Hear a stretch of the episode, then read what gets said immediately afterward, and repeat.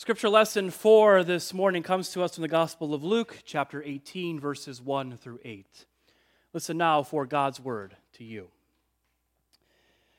Then Jesus told them a parable about their need to pray always and to not lose heart. He said, "In a certain city there was a judge who neither feared God nor had respect for people. In that city there was a widow who kept coming to him and saying, 'Grant me justice against my opponent.' For a while he refused, but later he said to himself, 'Though I have no fear of God and no respect for anyone, yet because this widow keeps bothering me, I will grant her justice, so that she may not wear me out by continually coming.' And the Lord said, 'Listen to what the unjust judge says. And will not God grant justice to his chosen ones who cry to him day and night? Will he delay long in helping them? I tell you, he will quickly grant justice to them. And yet, when the Son of Man comes, will he find faith on earth?'" This is the word of God for you, the people of God. Thanks be to God. Well, we conclude our Gospel According to Broadway series this morning with a more recent cultural phenomena, the musical Hamilton. It's not just a great name for a dog, everybody. For those of you who don't know, my dog's name is Hamilton, and seemingly whenever someone finds that out, they ask me, "Well, did you name him after the musical?" Let me just settle that once and for all. Yes, we did. We bought our dog around the time the musical Hamilton came out, around the time it exploded on the scene. But I'll admit that I was not always sold on the idea of the musical Hamilton. A musical about one of the founding fathers and the first secretary of the Treasury. How interesting could that be? How exciting could that be? But as it turns out, it actually is rather exciting. It's a rather interesting musical. And so because of that deal I made with Heather when we moved to New Jersey, that she could go to Broadway as much as she wanted to because we were moving halfway across the country, we bought our tickets to Hamilton. But it was so popular at that time that we had to buy our tickets 10 months in advance. And because of that, we just missed the original cast by like a week or two. It was still an amazing experience. I'm not trying to brag too much, but that was, I think, one of the coolest things we did while living on the East Coast was getting to see Hamilton on Broadway.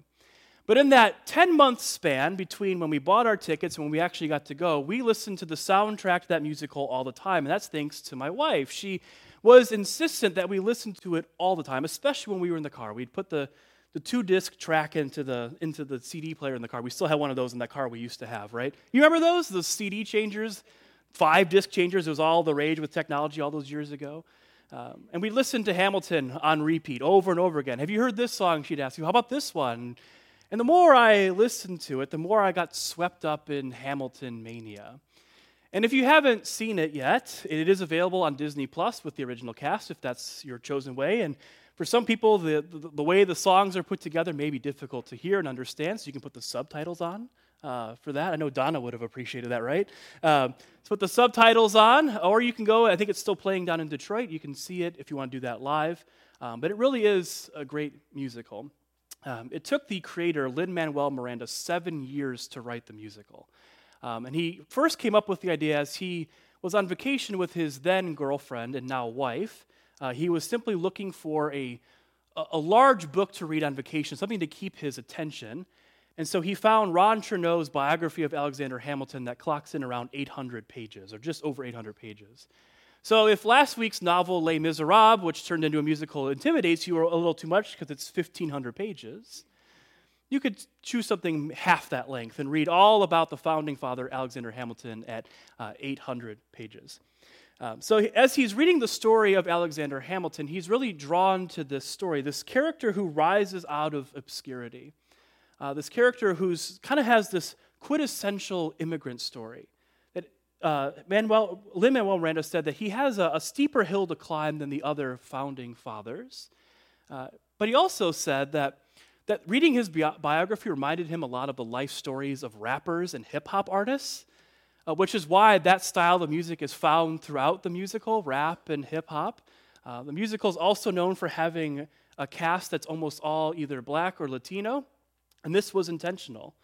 This is a way of communicating that America's story is a story that belongs to everybody, not to just one group of people. But as I've listened to the soundtrack numerous times, as I've seen the musical on Broadway, one of the things that really draws me in about Alexander Hamilton is he is this person, this character, who lives his life with a sense of urgency, a sense of persistence.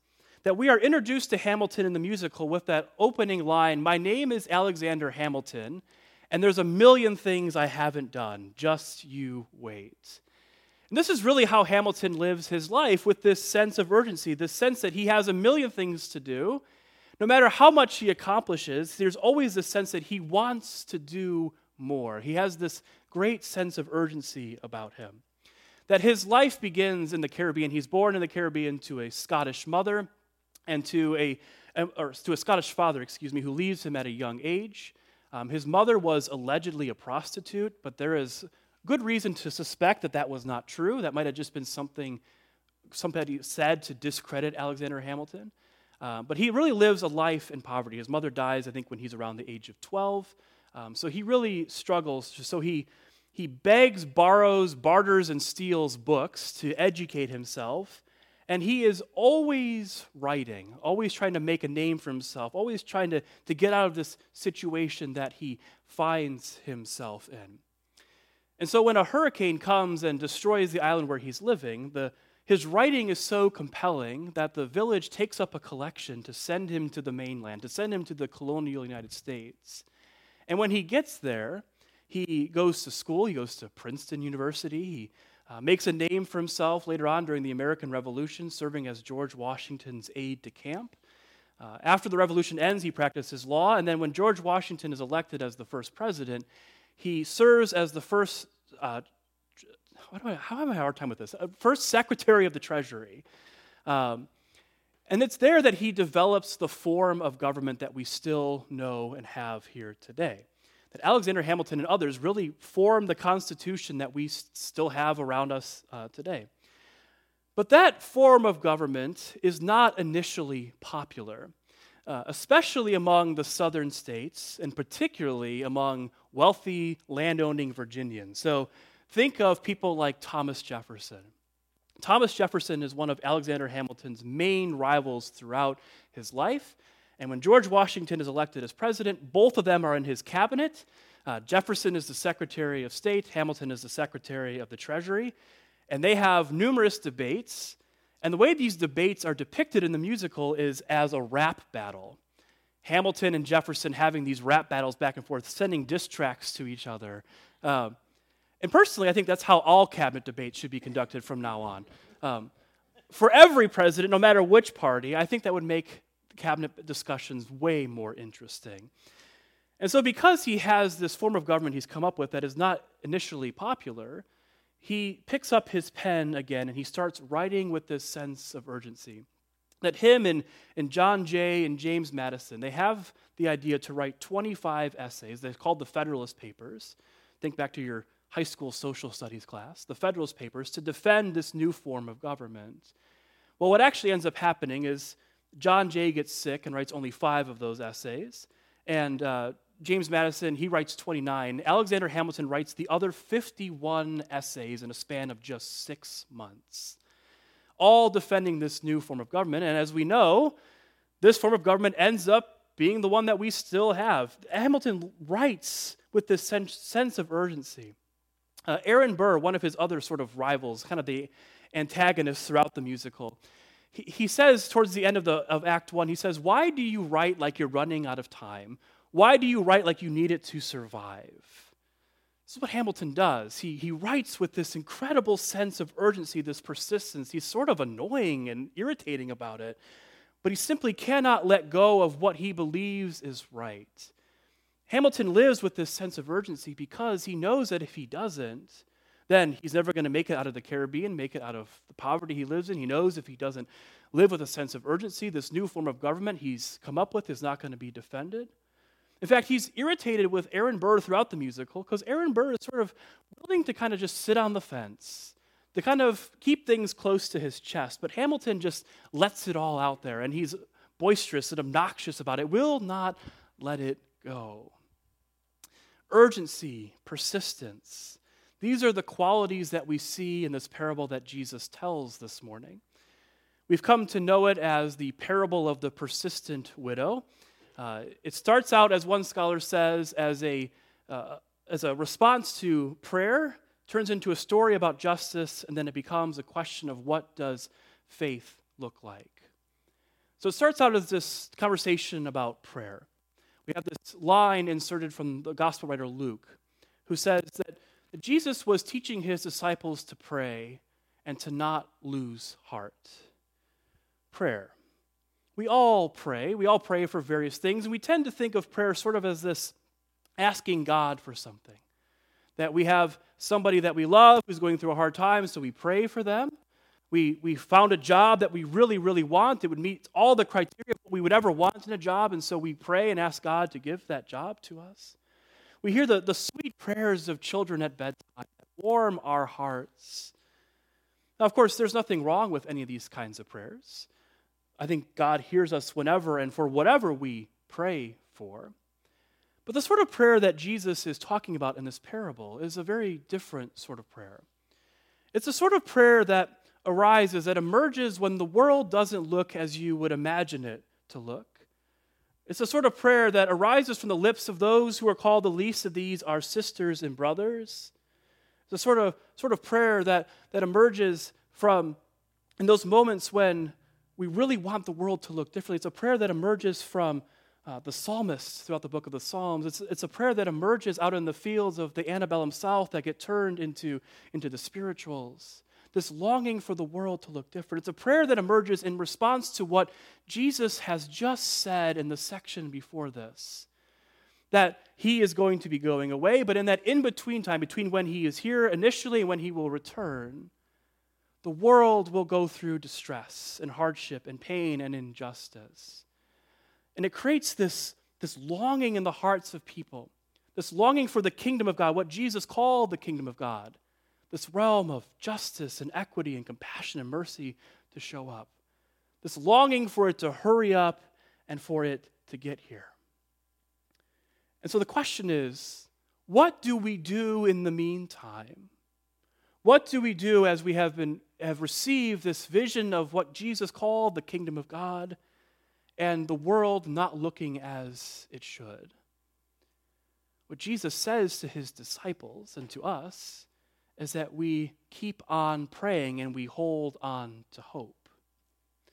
But prayer, of course, is not just us making a wish to God, a request to God, and then sitting back and waiting for God to magically put that into our laps. Who of us, when we pray for those that we love, would simply make that request to God and then do nothing else about it? No, we bring meals, we call, we check in, we visit with them. We want that job, there's that job that we really want. Who of us would simply ask God for it, but not fill out the application, not prepare for the interview? No, we prepare, we send in the best cover letter we can imagine. And if we are praying for the kingdom of God, this realm of justice and love and mercy, which we do, by the way, every single week when we pray those words of the Lord's Prayer, "Thy kingdom come on earth as it is in heaven." If we're praying for the kingdom of God, then we get busy seeking to build the kingdom of God all around us. We get busy seeking justice and love and compassion and mercy. We get busy trying to make the world look as we wish and long and hope that it could. We get busy doing what the widow in this parable does. This widow who comes before a judge who has a grievance against her neighbor. She has a lawsuit ongoing, and we don't know what the lawsuit is about. But the sense we get from the parable is that she's in the right. And Jesus is such a masterful storyteller that we have these characters who act in ways that they would never act in the real world, these sort of parody characters of themselves. We have the unjust judge and the persistent widow. The unjust judge, who Jesus describes as neither fearing God nor caring about anybody else. This judge who sits on the bench, who has no ethical framework to carry out his profession. This judge who, in my imagination, never wanted to go to law school in the first place, but his family is a family full of lawyers. His dad was a lawyer. His grandfather was a lawyer. As far back as he can look, in fact, it's a family of lawyers. He didn't want to go to law school, but his parents forced him to go to law school, and he hated every second of it. He practiced law, and then he got his appointment to the bench simply by nepotism because of who his dad was. And everybody in town hated this judge.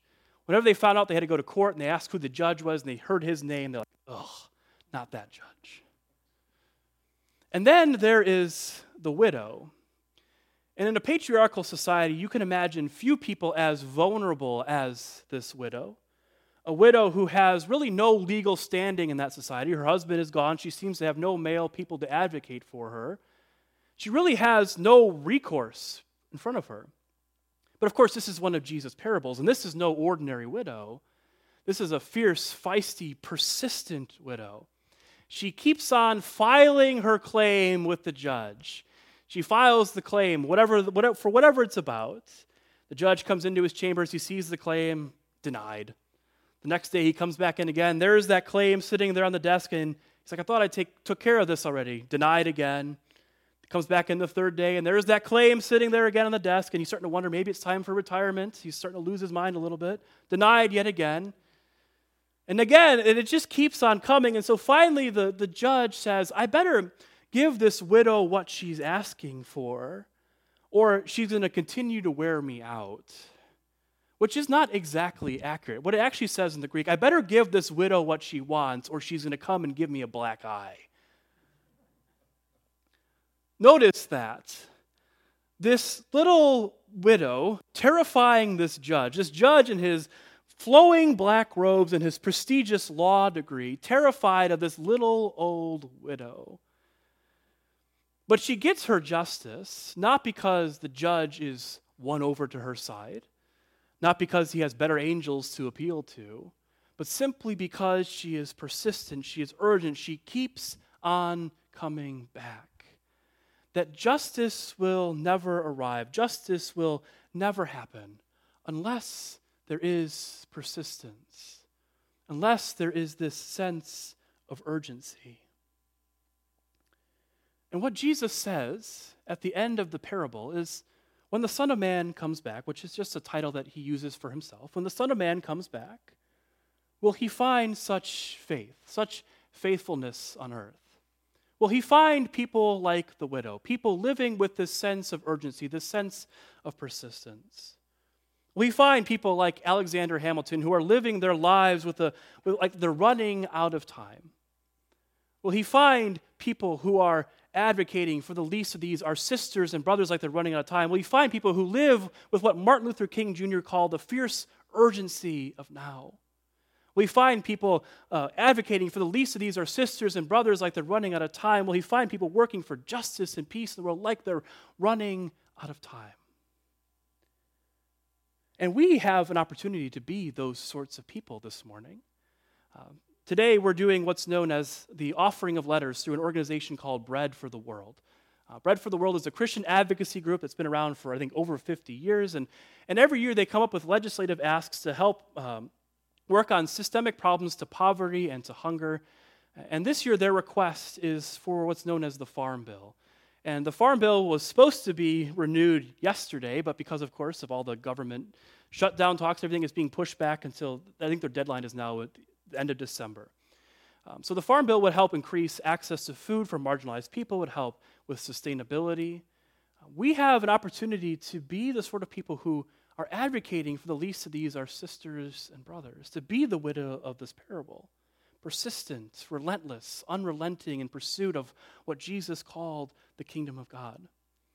That you've heard me say it all before, that it's not enough to simply go downstream and pull people out of the river again and again and again. This is a Desmond Tutu quote. But at some point, we have to go upriver and find out why people are falling in. To be the widow, to be persistent, to be urgent. So downstairs there's a table, there's writing materials, there's paper, there's envelopes, there's even stamps. And if you'd like to do it online, I can help you do that as well. That is actually how I'm going to do it. I'm a millennial, I don't write ever on paper.